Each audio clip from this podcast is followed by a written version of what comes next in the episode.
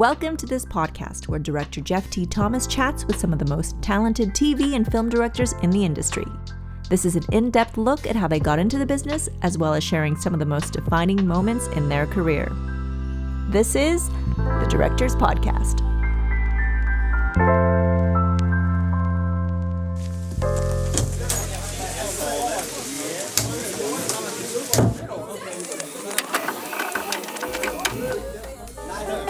So, in this episode of the Directors Podcast, I'm going to break down some of the things that I've learned from interviewing the other directors, and I'm going to pass on some of the knowledge that I've learned from directing 100 music videos and 70 commercials and over 60 television dramas, including pilots. I've shot a lot of these jobs in many, many different countries from Cuba to Australia to South America to Eastern Europe. And I'm just going to give you some of the information that I've learned along the way, as well as talk you through the process that I go through when I first receive a script and how I take that script from script to screen.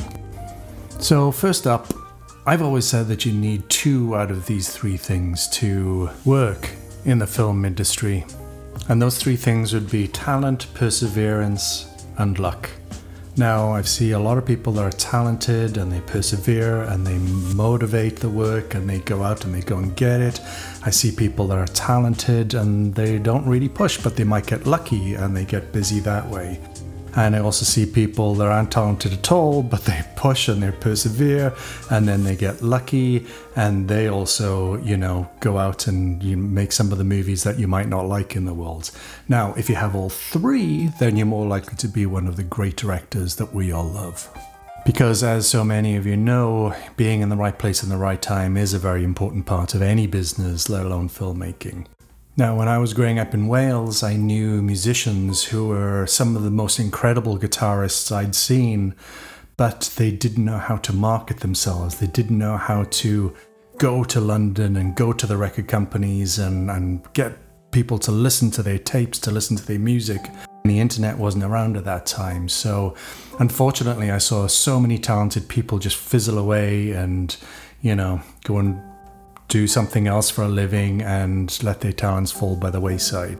Now, when I wanted to break into the industry, I was the kid that felt like I had some talent and I wasn't going to make the same mistakes as some of those other people that I'd seen. So I would pick up the phone, I would spend all of the money that I had calling record companies to try to get them to watch uh, a music video I might have shot just with friends.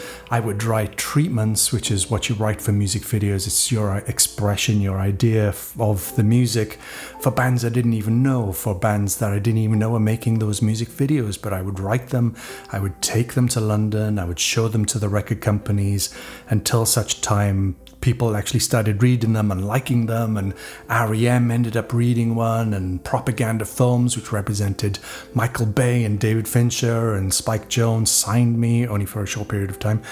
And I got a break doing music videos at age 21. Now, I'm not going to talk too much about how I got into the industry and go into details of that because I think we've learned enough from the other directors. But let's break down what I really think that you need to do if you are going to try to get some sort of momentum with your work. I love what Slick was saying in his episode, how you can't have a defeatist mentality. I love Scott Mann and how he just took knockback after knockback and he kept getting up after, you know, going through everything that he went through. I love how Nicole Kassell, after getting a knockback from the writer of the play that she wanted to make into a movie, said no. She went off and wrote the script on spec.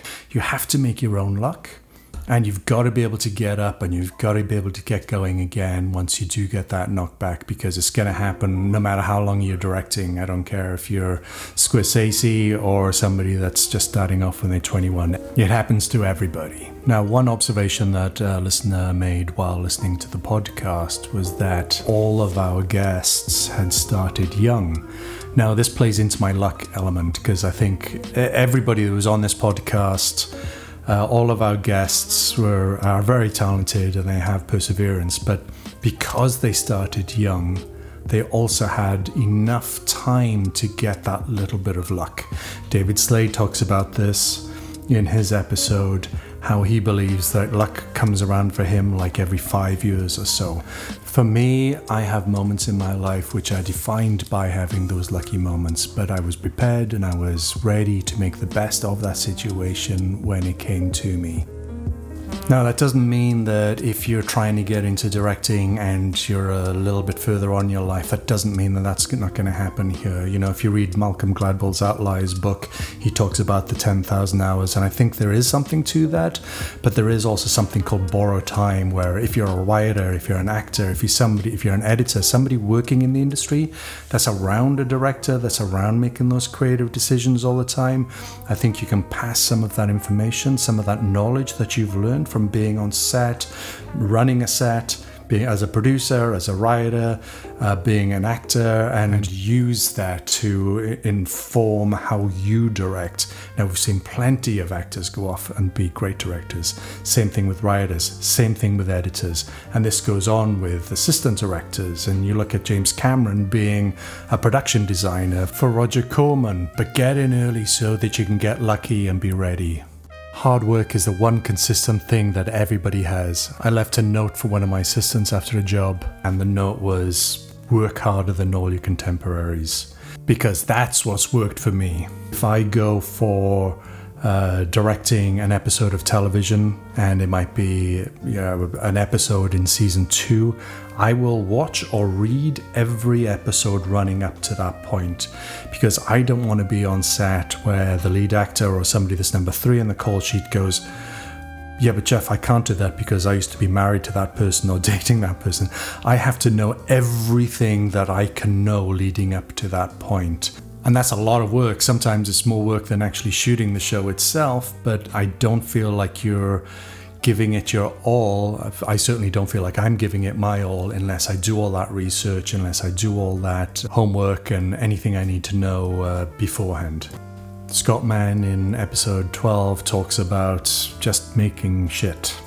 He means You've just got to go out there, you've just got to make it. You've got to make those short films, you've got to make those music videos, those TikTok shorts, the Instagram reels, wherever it may be, you're going to learn how to be a filmmaker from going out there and doing it.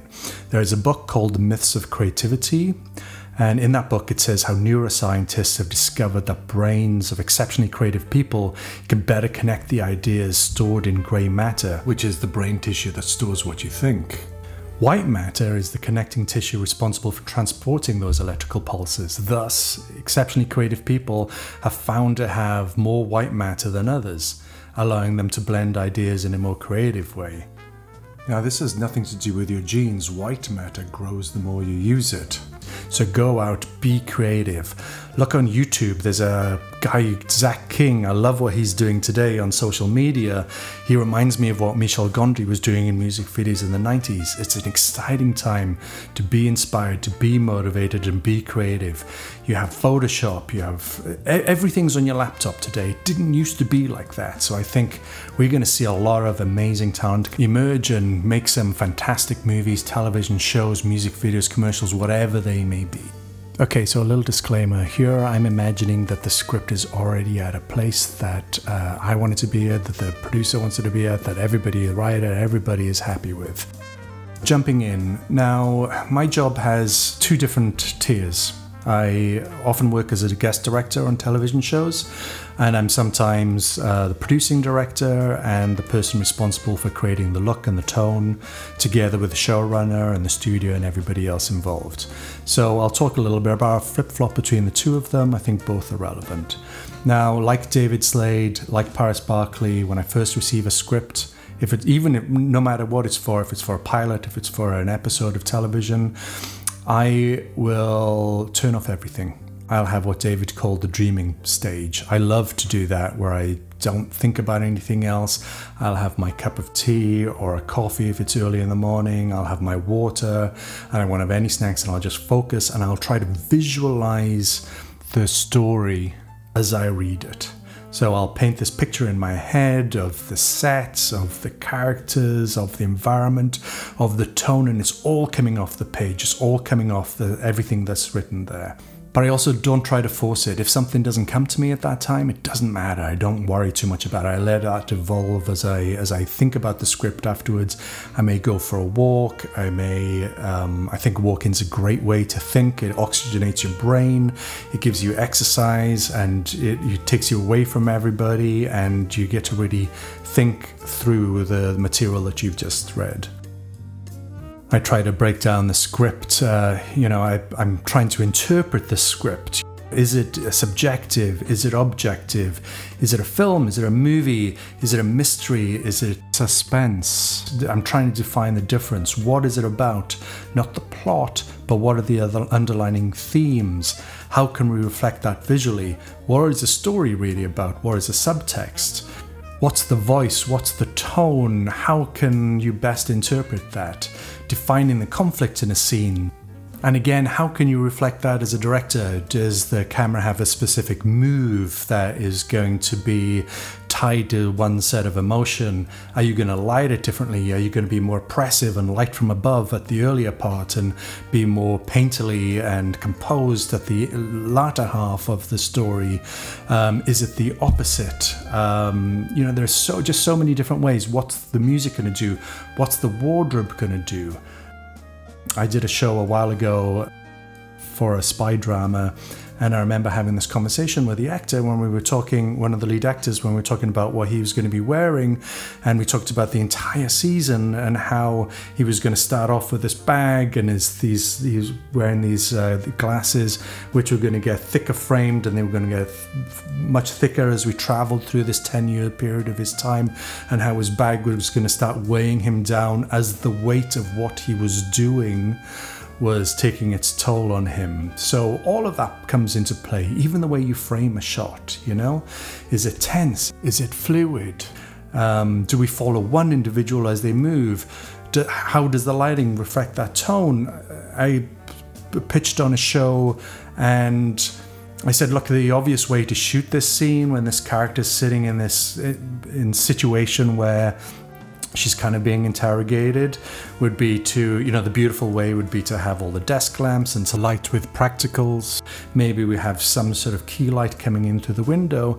But that doesn't really reflect how the character is feeling at this time. So rather than do that, if you've got a character that's feeling awkward in a situation, Maybe we light her from above. Maybe we use fluorescent light so you get more of that Fight Club type of look, you know, that kind of greeny blue look. So it's defining the different skin tone on the character. It's, it's creating heavy lighting. There's a feeling of discomfort about um, about that. Also, how do you frame it? Do you frame it with a, the wider lens so you're in tight. If you're doing that, you're more in the head of the actor rather than if you're over the shoulder on a longer lens, you're more in the world of the person interrogating that person.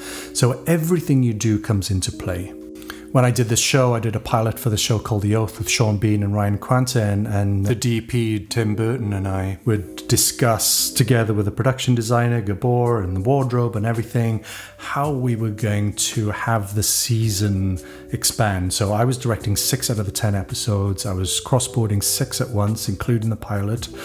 Um, so it'd be the first four and the last two, and then uh, fantastic director came in and did the middle four. And basically, we created the style. So, you know, we were to start more long lens, and as the show got more and more intense and more personal, the lenses would get wider and get closer to our actors. Now, I remember having the conversation with Wardrobe and how we were going to have all of the cop gangs that uh, one of uh, this FBI guy was trying to infiltrate be in very similar tones in what they were wearing. So they were kind of muted blues, greens, you know, that kind of stuff. And how this FBI guy was trying to assimilate himself into that group. Now, for the first couple of episodes, he's wearing a muted red. Now, nobody else wears red in the entire show except for him. And gradually, as the season progresses, we started playing the red down. Maybe it would only be in one scene and it wouldn't be in another. And then gradually, he his wardrobe just shifted into the tones of the cop gang as he got assimilated into that cop gang and as he started thinking like that cop gang.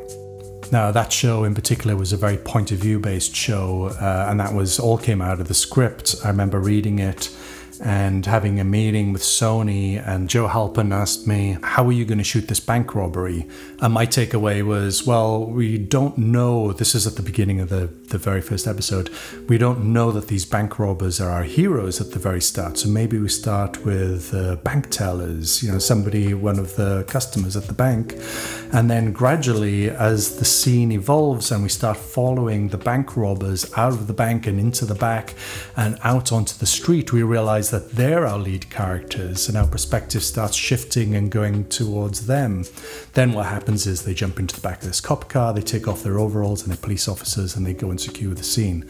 So that scene in itself really much really dictated how the whole season was approached. So I pitched that we should always tell the story from the protagonist's point of view. So rather than being uh, an objective point of view, which a, a, lot of shows or movies are, I wanted to make it a very single perspective point of view. So, say when Sean walks into a room, you don't cut to the people into the inside the room uh, until Sean sees them. You're outside with Sean. You're following him. You're either in front of him, behind him, profile, whatever. And then when he walks into the room, you see those people inside that room for the first time. If it was objective, you would start inside the room with those individuals. Or maybe if it's a different type of show, it wouldn't have worked on that show. If you're trying to lean on something like a, a, little bit of awkwardness with somebody that's going to play off as subtext later, you might want to start with them before revealing uh, our lead character. You know, a, again, perspective plays where, you know, is it mystery or suspense? You know, if it's mystery, you're discovering things as our lead character discovers them or as our characters are discovering them. If it's suspense, suspense we might realize that uh, we might know a little bit more than our character. Hitchcock used to talk about this and how he would see the bomb under the table during a conversation, and the lead character wouldn't know that there was a bomb there. That's more suspenseful than mystery. If it was mystery, you would be with that character and you would discover the bomb at a different place. Now, how you cover that scene is completely reflected by what the tone of the, the movie, the TV show, whatever it is that you're doing as is the composition, as is the wardrobe, as is the production design, as is the music. Imagine that lead character bending down and she looks underneath the table and discovers the bomb for the very first time. That's going to have a lot more of a dramatic resonance with the audience than if they knew the bomb was there the whole time. But what is great about this is if you go back and you look at the 10 minute scene that played up to that point, if the audience is slightly ahead of that character at that point, then they're biting their nails, they're on the edge of their seat, they're thinking this bomb could go off at any time. And, and you're saying bomb, it could be anything. It could be a gun under the table, it could be nothing at all. It could be a telephone waiting to call somebody or recording somebody. The scene plays out differently. So you know, all these things should be thought about when you're when you approach a project. And again, this could be something you shoot on your cell phone. It doesn't matter. You've got to practice and practice and shoot until you get to where you want to be. And then you learn more. You start a podcast and interview other directors. You learn how they did it and you think, oh, that's actually really great. I've never thought about that or you read some of the books that some of the great directors have done, or you've go onto the masterclass.com uh, and you watch what James Cameron or any, you know, any of the directors, any of the writers, any of the storytellers, and also any of the other fantastic people that they have on that app. David Slade talks about how he doesn't look at other movies or television shows to find his inspiration. Um, I think starting off in music videos, we talk a little bit about this in episode one. We were very fortunate, uh, and also both of us doing commercials at the time, that we were forced to find new ways of expressing how an image takes place, what happens, because you know we were telling stories through imagery. So we would always be out at the Taschen store, we would always be at the Tate Modern, we would always be at the theatre um, trying draw, drawing information and inspiration from anywhere we possibly could. I remember I did this episode of Stalker, and Eion Bailey was uh, one of the actors I was working with, and he was playing a stalker, Maggie Q stalker, and he said to me, he said, "What's the thought process about me giving her these white flowers?" And I said, "Well, last week when we were discussing the props, I remember years ago talking about psychometric testing with friends, and we would try these tests on each other, and it would uh, give you um, an insight of what that person's actually feeling or how they are in their life at that point without being very direct. One of the psychometric questions was if you give somebody flowers, what color are they? And one of the answers was if you give somebody white flowers, it shows that you're actually wanting something from them. Where if you give somebody red flowers, it shows that you're actually giving something to them and you want less in return. So, as he was a stalker, I said, I had that conversation with the props department and with the showrunner, and we decided to give you white flowers. He loved it.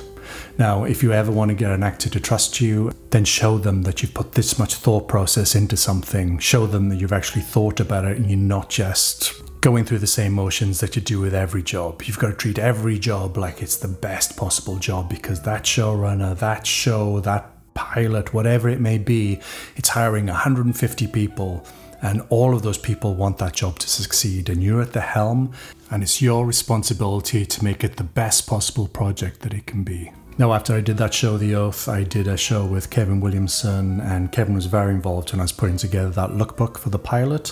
And that was a lookbook that was going to work for the entire season. We had three storylines that were running. He very much wanted each one to have their own identity. So I started putting together um, a color palette for each one. The color tones are very much inspired by the tones and themes of every scene, how they play out, uh, what the characters are actually like, um, and then you know, I'd go away and I put this lookbook together and I, I graded it with Lightbox. I put it together with Photoshop. I mixed things. I, you know, separated images and I created a look for the show that was pretty much um, exactly how the show ended up looking. But that's just the photography and the production design part, right? Then we have to look at the wardrobe and what would somebody in this situation be wearing and you know to try to build the character from the ground up. Paul Wesley was playing a writer who would kidnap uh, people and and use them as his muse and so we decided that uh, because this wasn't the first time he had, uh, you know, this was like the third person that he was actually kidnapping, that he was very good at this. So he was very immaculate in the way that he dressed. He was very focused, you know, and obviously this built, he got more and more immaculate as he actually captured this person and as he started writing again and had this muse. So the camera actions also reflected that. So the cameras were always focused on Paul. They would always move with Paul. So if Paul sat down, the camera would move exactly with him and he sat down. And sometimes it would take 15 takes to get it, but it had to be precise. Where one of the other storylines would be following this character Jackson, who was an alcoholic musician. He was trying to get his life back in, you know, in, together. And for that, we did that all handheld. So each story not only had its own color palette, it had its own way that we were shooting it. Sometimes I would shoot in Jackson's world, I would shoot the rehearsal, so we'd get all those moments that were never planned but would be inspired in um, Tucker's worlds, which is Paul Wesley's world, they were much more composed. And then in Ashley's worlds, which was um, much more aspirational, we made sure we reflected that with wider lenses and cranes and that kind of stuff. So, again, all of this comes into play. Now, once I've read the script, I'm trying to paint this picture in my head as I'm reading it. So I might go back and I might read it again, or I'll have post it notes and I scribble down the post it notes and I'll stick it on the page. I do that because often drafts will change and I'll be taking out a page and I'll have to transfer all of my notes from one page to the next page. I found if I do it on post it notes, I can just take the post it note off and put it back on. something that just saves an hour every week. And sometimes when you're doing a a schedule like I did on the Oath. I had five weeks prep to shoot six episodes. I had to also learn inside and out the other four episodes because I was shooting the episodes either side.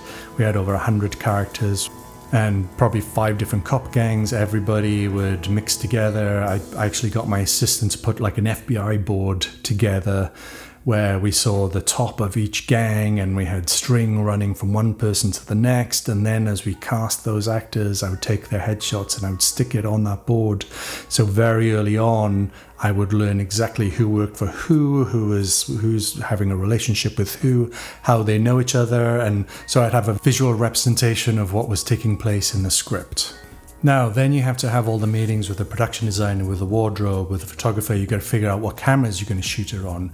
So we would test three different cameras on Tell Me a Story. We would test lenses. We'd have uncoated Russian lenses, and that gives you a certain type of look. Maybe we we're going to use one type of lens. Actually, we had three different types of lenses for the three different storylines um, when we first started out. Bradford Young, who's a fantastic cinematographer, has a great interview online, which I'll, I'll put in the show notes so you can check that out. And he talks a lot about the difference between wide lenses and long lenses and the emotion that they create. It's the same with the texture of the, the image that you're looking at. If it's got an uncoated image, if it's um, so, sometimes things can look too glossy, they can look too clean, they can look too fresh what type of lens flares do you have? Are you using spherical? Are you using anamorphics? Are you using C series anamorphics with Panavision, like the ones that Ridley Scott was shooting in the 70s when he would do Aliens or Blade Runner? You know, everything plays into uh, you know that. Also, those old lenses they look fantastic, but they take forever because they're they're old and they've been knocked around and they fall out of focus and they don't go on too well. So if you're doing one story like Jackson's story and Tell Me a Story, which is all handheld and sometimes we're shooting the rehearsal and you know where there is no real rehearsal and it's a lot more you know visceral then you don't want to use those lenses because there's a chance that they're going to be out of focus. But with tucker paul wesley's story you can. So everything plays. Again you know uh, do are you going to have a lot of night shoots? If you're going to have a lot of night shoots maybe think about building uh, some of the sets because you don't want to exhaust your crew. Uh, I've learned that you're much better off doing having your crew working 100% for 12 hours than 80% for 14 hours. Um, you get the same amount of work, and at the end of the week, your crew will respect you, your crew will like you, your crew will work better for you. If you work within that 12 hours, sometimes even less if you're very prepared. Uh, also with the actors, I try to create a real family vibe. You know, the thing that I always say to them is like, you know, there's no them and us on this show or whatever this project may be. We're all together. We're here. If somebody messes up their lines, it doesn't matter. The other actor should help you. Um, same thing with the camera operator. If, some, something happens with the focus pulling, don't get annoyed. We're all here together. Let's just work together and be there for one another and, and create a real family feeling. And this culminated when I did the oath, where Ryan Kwanten on his day off would actually come to set at 12:30 at night to be the other side of a telephone conversation off camera for one of our actors who is a guest actor who's only playing like maybe 10 days out of the whole season and Ryan would be there to help motivate the correct response from the other actor as Ryan gave him his dialogue in return. So that's the type of environment that I like to create. And I, uh, for me, that's the best working environment. It makes me happy every day when I go to set. It makes the people happy. We like to have fun as well because for one hour of television, we'll be working 30 days um, for that one hour, or at least the director will, because you've got to go through prep, you've got to go through the shoot, and you've got to go through post production. If it's a pilot, it's going to be longer. If it's a movie, it's longer again something else I learned um, from one of the great showrunners I was working with. Uh, if you build a set on stage, it's actually good to build that set a little bit larger because what will happen is, uh, you know, you have pull away walls when you're shooting on stage, and what you find is as directors come in, they don't, they're running out of time and they don't want to pull away the wall because they're going to lose 20 minutes from that, so they'll end up doing the master shot from somewhere else, and then you end up with a season of uh, master shots all taking place from the same place. When I was doing the oath, I wanted every bit everything to feel incredibly authentic. So even down to the bar, we had this one location that always played in every episode. And I said to Gabor, production designer, fantastic production designer and good friend, I said, I want the actors to walk into this bar and I want them to smell that smell of stale alcohol. Now, growing up in Wales, one of my best friends' parents used to own this bar and we used to play in it when we were kids. I remember this stale smell of alcohol that you just can't get out of, you know, a, a bar. So I got them to pour alcohol all around the set and it really stank. And, you know, over a couple of days it would get a little less, but it really helped build the, the picture. I'd also play music in the in the bar. So when the actors, as we were rehearsing and as we were setting up the shot, so when the actors uh, s- uh, started saying their dialogue after I said action, we would cut the music because you can't have music running through a scene; it will never match as you cut from one shot to the next. But the actors will know what level they should be speaking at. Now, when I'm scouting locations, you always want to have the most cinematic locations you can find. Sometimes you'll find one incredible location and you'll need two others to pair with that location on that one day. You've got to figure out which what's the page count, what, what, what's the audience going to remember, because you might not get three of the perfect locations that you want because the other two have to be close by because you can't afford to pick up your whole crew and move them to another place because you're going to lose two hours of your day by doing that. So you got to look at the look at the light, look at the coverage, look at you know the action or the dialogue or whatever it may be, and make those decisions based on that. Now, when going out and shooting exterior. I always say take a, a Sunseeker app with you so you can actually tell where the light is going to be. Um, I don't do shot lists uh, like like uh, some of our other directors. I do a plan. So on the opposite sheet of the dialogue, I have the giant post-it note, which is probably almost the size of the page, and I will work out the proscenium. I'll work out where the cameras are going to go. To go. I don't have the lens choices because I allow you know I want people to contribute and I want to see the action play out um, and I'll make adjustments with the DP and the director of photography and the actors and everybody on the day. So, but I have I have a plan, and that plan will know which way I want to look. So when we go there in the tech scout, I can say to the production designer, okay, you're only going to need to cover this side of the street. We only need to change these cars. We only need to put um, posters or you know to cover the street signs or whatever we might need to be on this side of the street because we're never going to see the other side. And then that way you're saving dressing the entire street.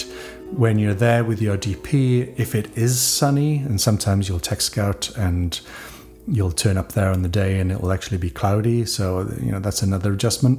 But if it is actually sunny you're getting your key light from the correct place. So you are saving time and, and this is something that you can use and you can place elsewhere and use that to your advantage so the first thing I like to do is direct from the inside out. You know, I like to look at uh, the the character. I like to f- try to show on screen what they're feeling, and any way I can do that, uh, I will do that. Something else you've got to take into account, I think, is um, I learned this when I just started doing television. I, uh, my first two television episodes were the show called Without a Trace and CSI New York. Now, both were hit shows on network television. Without a Trace was very moody, very dark, very muted, and CSI New York was very colorful, very energetic, and very pretty. Now, I remember going for a walk like I do on the weekend and thinking, I wonder why Without a Trace is able to do this dark, kind of seven ish, you know, kind of 90s Fincher look, uh, Im- uh, try to imitate that style, where CSI doesn't, but they're, they're, they're both successes. And I, I kind of figured out that, well, in Without a Trace, this is a missing persons show. They always find the missing person at the end. Where in CSI New York, it starts often starts with the death of a person. So I think you want to think about how to make your project palatable to an audience as well. If you're starting with a death and you have this dark show, it's going to be difficult to watch. I think it's more immersive if you're in a cinema. Uh, and I think you can get away with a lot more because people tend to leave uh, less frequently than they do switch over channels. But I think it's something to keep into account. Think about what's palatable for your, for your audience, and especially if you're doing something over an entire season, which can be 20 hours of television. It's more often 10 hours these days for a season, but either way, it's still a lot to experience. Now, if I'm shooting action, that is something that I will prep within an inch of its life. So, the way I work with everything is I, I, I prep everything and then I try to stick to only 70% of what I planned, and I like to leave the 30% to being inspired on the day. So it might be something that the actor does, it might be something that the writer changes, it might be something that the light does, and suddenly it looks better if we look move the crew and everything slightly over this way. So you know, you can do that if, if your day is allowing it. But if you're doing action, that's often not the case. So for action, I will storyboard. I will prep it as much as I can. Uh, I did the opening sequence, uh, the opening two episodes for the season two of The Oath with 50 Cent and Sean Bean and Ryan Kwanten and all, all these fantastic actors that we had in that show. And we had worked out we had two 12 hour days to shoot this opening action sequence. So I had figured out with the AD, with the DP, with everybody, we all got involved, like where the sun was going to be every 15 minutes of that day. And as we were shooting on this freeway, we had 50 cars with 50 runners and 50 walkie talkies and eight stuntmen, and everybody had weapons, and you know we had glass blowing out, we had squibs, we had uh, smoke, we had all of this kind of stuff. So everything had to be prepped with as much detail as we could actually put into it. I would work for days trying to put this thing together. I had boards of where everybody was going to be running from what point to what point, at, you know, se- several parts of the story.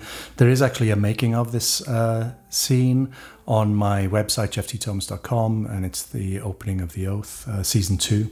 Anyway, so I basically do as much as I possibly can before I get to the shoot, but I also try to allow myself to be creative on the day, and I can do that by being 100% uh, prepped. And like I said, it's not always a shot list, it's more often a plan, and then if it's action or if it's something that needs to be planned within that much detail, like, like an action sequence, then I will do a storyboard.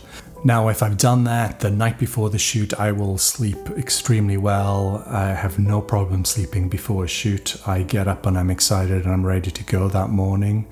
Um, now, let's talk a little bit about blocking. So, every actor needs a different director, Paris Barclay says, and he's so right because what he means by that is you can direct some people one way, but you can't direct everybody the same way. So, um, you may have an actor that just likes to you know joke and mess around and just you might want to just tell them where they want to go and what you're planning on doing. Where you have other actors who may be a little bit more method and they may need a little bit more coaching and coaxing to find uh, a particular place that you want them to be and how you want them to do it. Or you're if it's not an action sequence and it's something that's um, dialogue based, then you you know you can just build the scene with the actors like Roger Donaldson would do. You feel it out, you let the scene evolve, and then you talk to your crew about how you're going to cover it.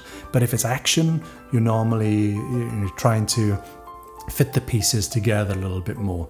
Something that I learned early on, I started directing television drama in my early 30s there was a little bit of a pushback being a younger director at the time. And I, I remember working with one actor who I only ever worked with at one time, who was renowned as being extremely difficult. He was actually okay with me, but but that's because I never asked him to do anything that I knew would push him the wrong way basically, when this actor came into a scene, I would never say what you, you can t- say to some people. I thought the scene would play out over here. We're thinking about doing something like this, but you know, make it your own.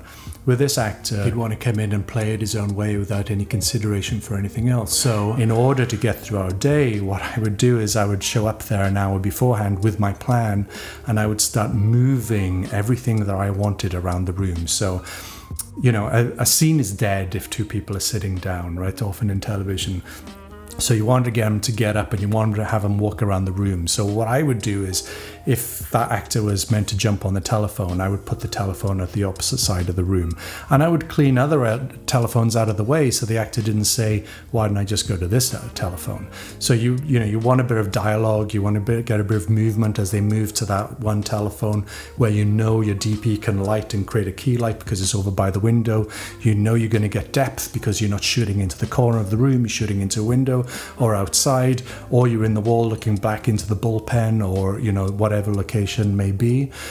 And then you place the other actors, the guest actors, in places that you might want to have them as well. So if that lead actor goes in, makes a telephone call there, and then looks around, and the other person that they're meant to finish the scene with is on the other side of the room, that more likely that lead actor is going to get up and walk over to that person or they're going to or he's going to call them or they're going to meet in the middle or they're going to be doing something but if that person's sitting opposite them the whole scene is going to play in that one place and it's going to be dead so I'm always trying to guide the scene in a way that I think it will help tell the story the best. And because some actors are sensitive, they don't want to feel like you are pushing them into a place that is quote unquote cool. What I would tend to do is I would stand where I want the where I want the camera to be. So we would have prepped this scene by now. So we've already said that we are having a key light coming from here, from here. So I would stand in the area watching the rehearsal while that actor comes in and what you find is they tend to open themselves up to you. So especially if you're there with the dp or your, your script supervisor they will open up. Some of them have done theatre previously some of and this is often subconscious but stand where you want your camera to be that also helps now, I would hear stories of the past where Walter Murch, one of the greatest editors of recent years, would talk about Francis Ford Coppola on the set of The Godfather. And he said when Francis didn't want one of the actors to be as expressive with his hands, he would give him a drink and he would fill that drink all the way to the top so that actor had to hold that drink the entire scene so he couldn't move his hands around. Sometimes you use these little tricks because it just makes it easier when you've got so many things to balance, when you've got 150 people there and you've only got an hour to get out of the scene and the sun's going down or whatever it may be. There are little tricks that you can do like that. Now, when I did The Oath, because I did six episodes and we were block shooting, meaning I was shooting the pilot and the finale scenes, um, scenes from the pilot and finale on the same day, um, we would often jump ahead of time, one month, two months. So, what, what I learned actually from Tom Sizemore when I was doing a job with him was I had little post it notes and I would put these on my script.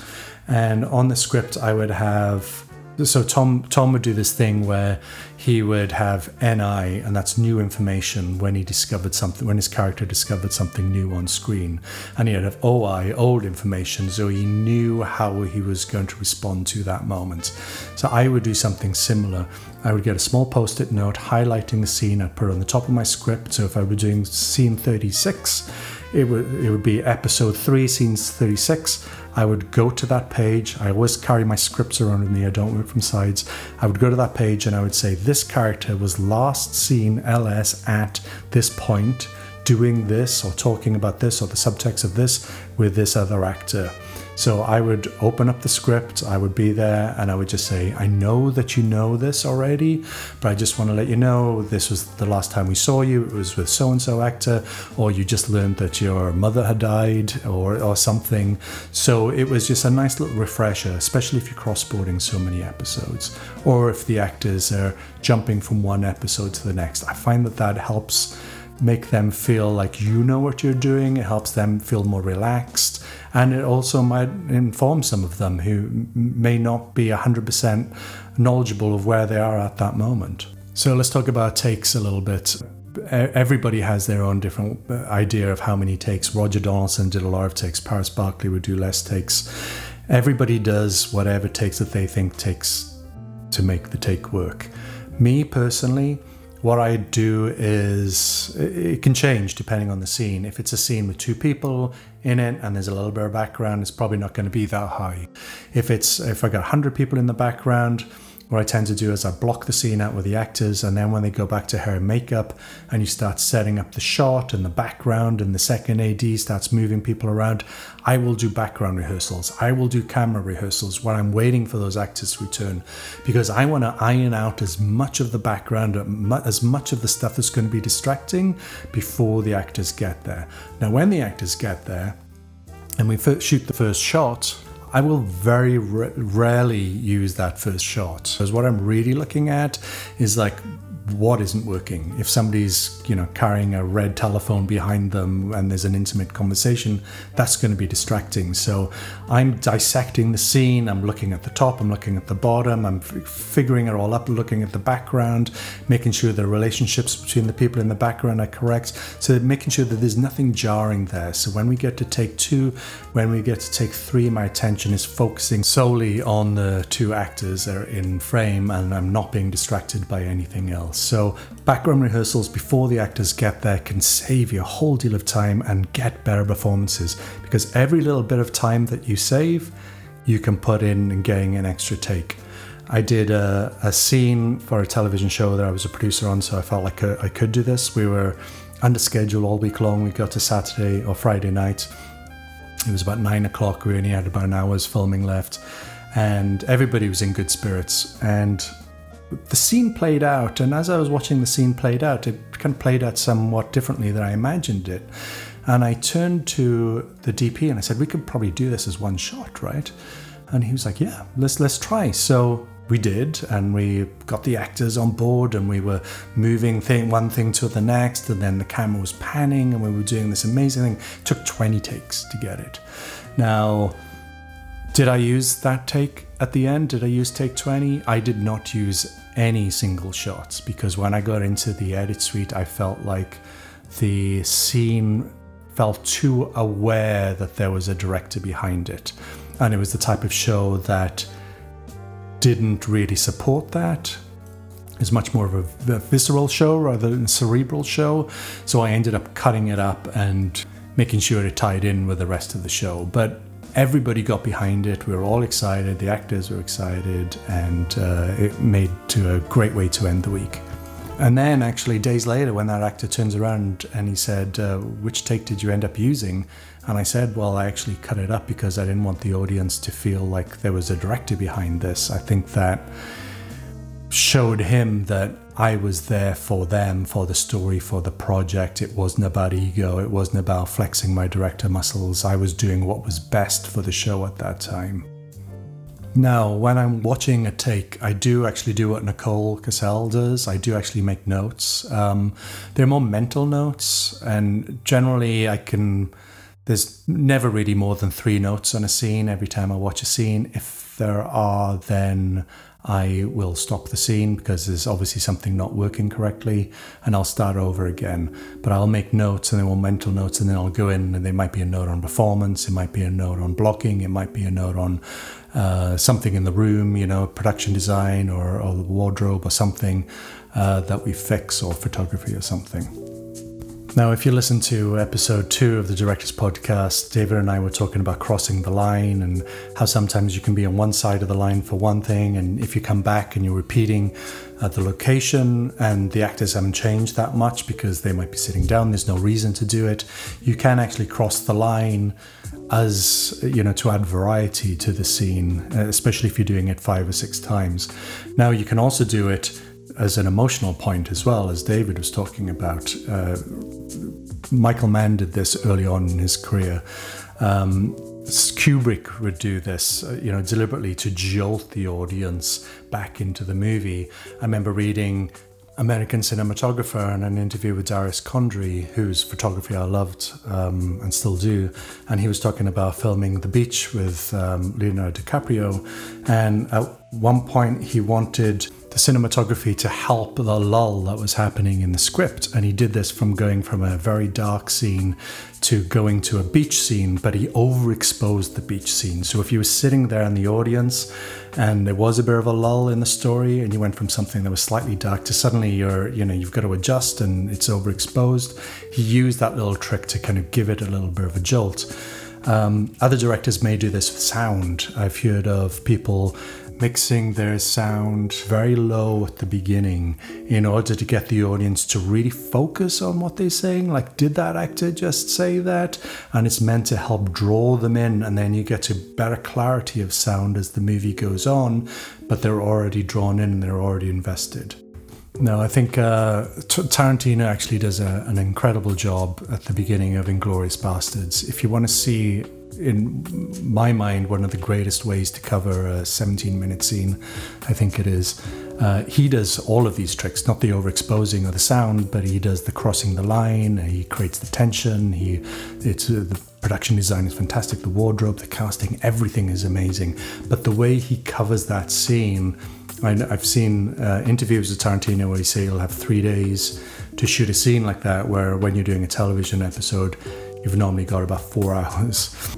But if he has normally has three days to shoot uh, one of his average scenes, he probably had seven days for that because that, that is a masterclass way to shoot a scene. So if you're ever looking for the best way to shoot a scene, especially of two people sitting down and with very little movement around the room, that's the way to do it. Now, another thing I tend to do is when I'm watching a scene is if somebody picks up a telephone and they walk across a room and they're looking one direction in one part of the scene and the other direction in the other part, I will do a little drawing of their screen direction on my script. And actually, over the dialogue, I will draw the other side. So when I come to shooting the other side of that uh, telephone conversation, I can mirror it because you never want the people looking in the same direction. That can be jarring to an audience. And talking about jarring, sometimes the screen direction is often often written before you find the location, or pretty much always written before you find a location. So another thing I try to do is engage with a writer uh, that I'm working with at that time, and if a character comes out of a scene and he's talking to his team, say he's like a FBI guy, and he's going, "You go south, you go north, you go."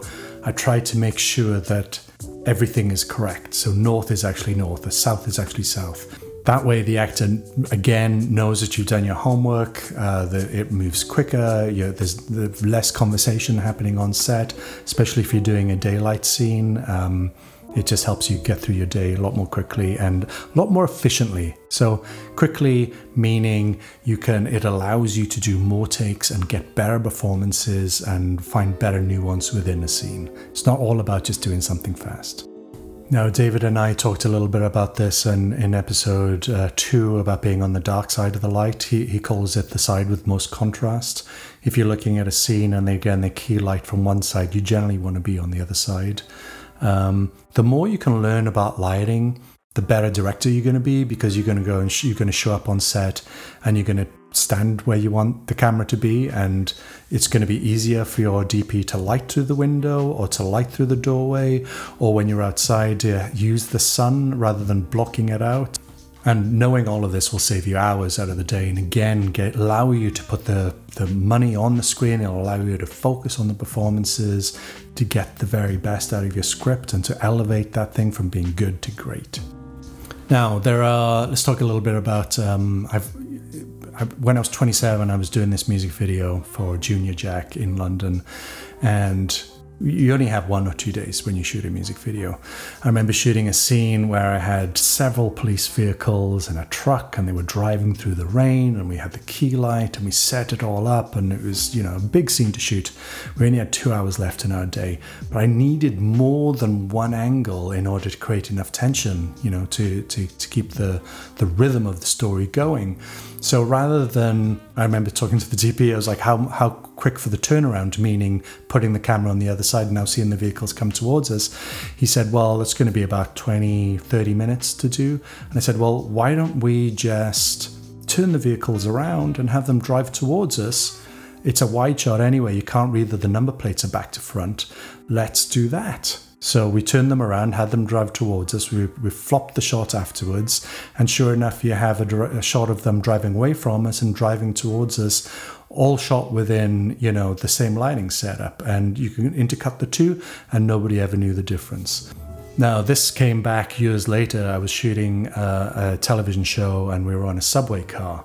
Now, the entire episode took place in a subway car, so we talked with uh, the UPM and the producer and everybody involved, and we we had a subway car, and we didn't want to green screen it because it was going to you know cost us a ton of money to do that.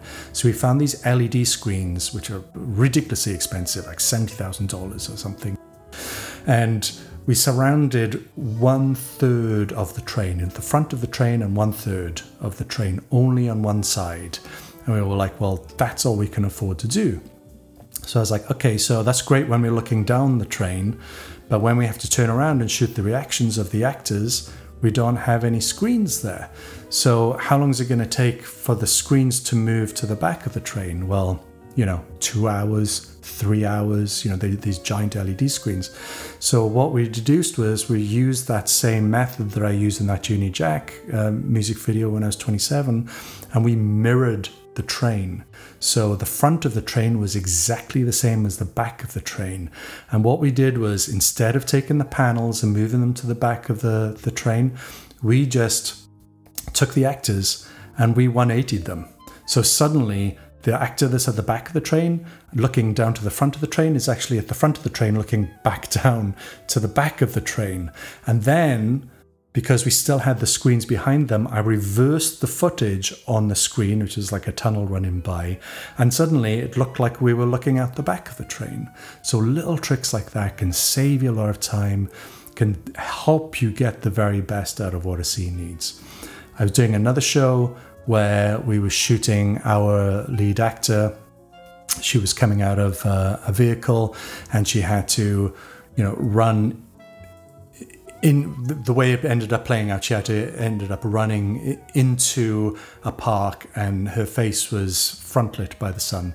Now, in the wide shot, that was fine. In the close up, the DP wanted to bring in this giant fly swatter, and that's one of those big screens you'll see on a crane, and it'll create a nice soft light over the actor.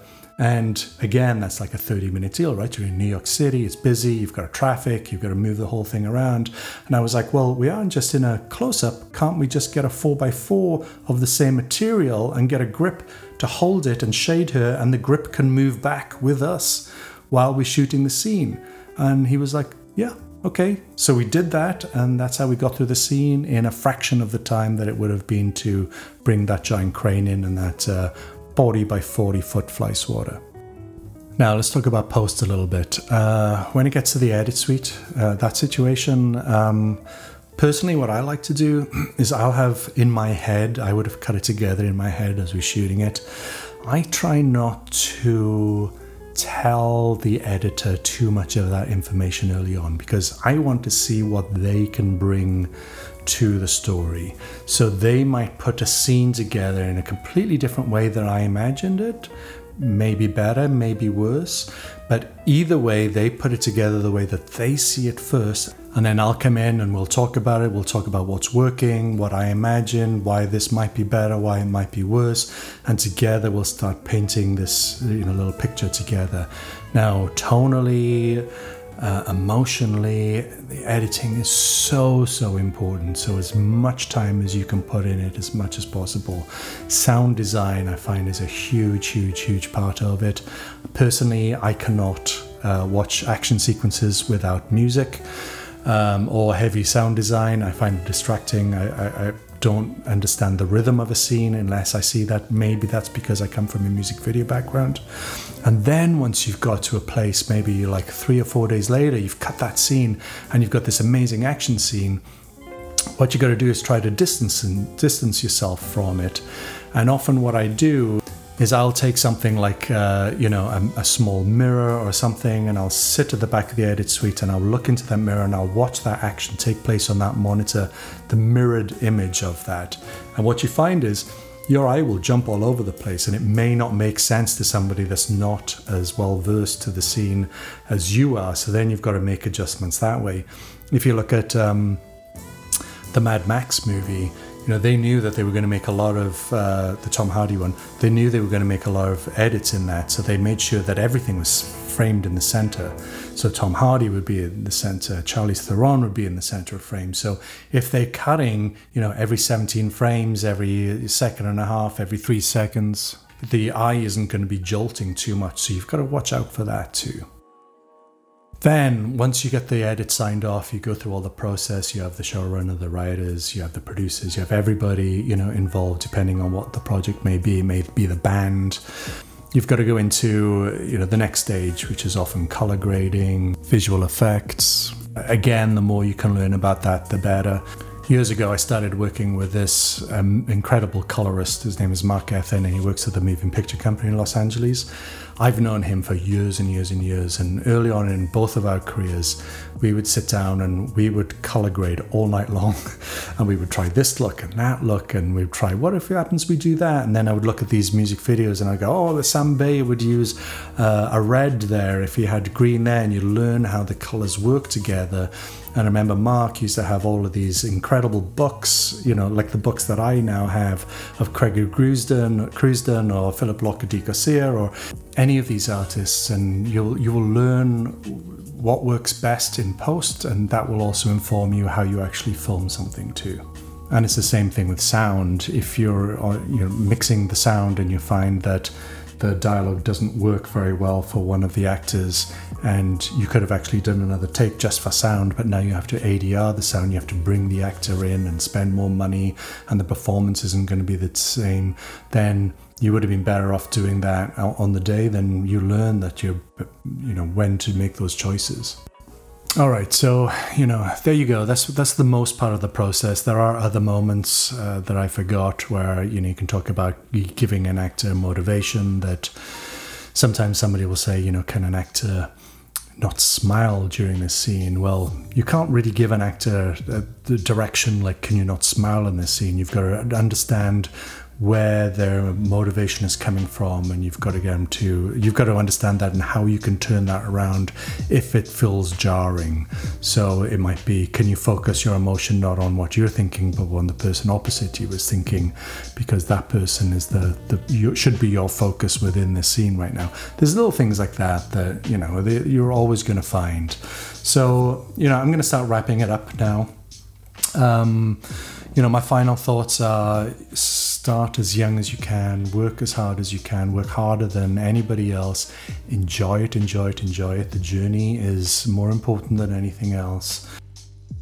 If I were to go back and do something differently, I would go back and I would have written scripts on those moments where I, I, might not get a music video or a commercial or I've always been writing since doing television dramas and I found that it not only has it made me a better director it's helped me it's helped new doors open. I sold a script to Sony and I was talking to Sony about it, and then they got me to pitch on a pilot. I sold a script to a company in the UK. You know, so it makes you a better director by writing, it makes you respect the material a lot more. Whether those projects end up being made or not, it creates it keeps you being creative when you're not being creative. So my thing is I need to do something creative every day. So if I'm not filming, if I'm not on set, I might be writing, I might be doing a podcast, I might be doing something where I can express creativity in one area or another. Generally, that's writing. I'm dyslexic, so that was a big problem for me, especially in my early 20s. But if I'd known, if I'd listened to this podcast, and I could have translated the just shoot shit, just make shit philosophy that Scott Mann uh, had. I would have just written a bad script after bad script after bad script until they got good. I ended up doing that anyway, but I didn't know that. I just discovered that from doing it and out of uh, you know the need to do this and out of the want to to make uh, um, movies. Um, interpret the script. It, the script isn't you know, this, the script is the core of everything, but you've also got to interpret it. It's not, if you direct just the script and you just do it exactly how it's not on the page and you don't bring anything to it, then you're, you know, what are you doing there? You, you've got to, you've got to add to it. And that way you can make a good script great or a great script uh, incredible you have to be bold, you have to have a voice, you have to use your voice, you have to find out what that voice is, and you have to go and use that to the best of your ability. Anyway, um, that concludes this show. Thank you so much, everybody, for listening. I hope that there's somebody out there that really draws from this and um, will 10 years down the line maybe tell me that it helped them get to where they needed to be that's really why I did this. It, it, was the one thing that I wished that I had when I was starting off as a filmmaker, or even 10 years into being a filmmaker. I could have, and I still do now, draw a lot of uh, information and a lot of knowledge from this. So I hope that you have enjoyed it as much as I, and thank you so much for listening. Thanks for listening. If you enjoyed the show, I'm not going to ask you to give it a five star review or for you to subscribe, and there is no Patreon site. I created this show to help people who don't have mentors or role models, people who want to work in the film industry but don't know which path they should take. So if you know someone who might like or benefit from the show, all I'm asking is for you to share it with them. And who knows, maybe one day you'll be listening to their story.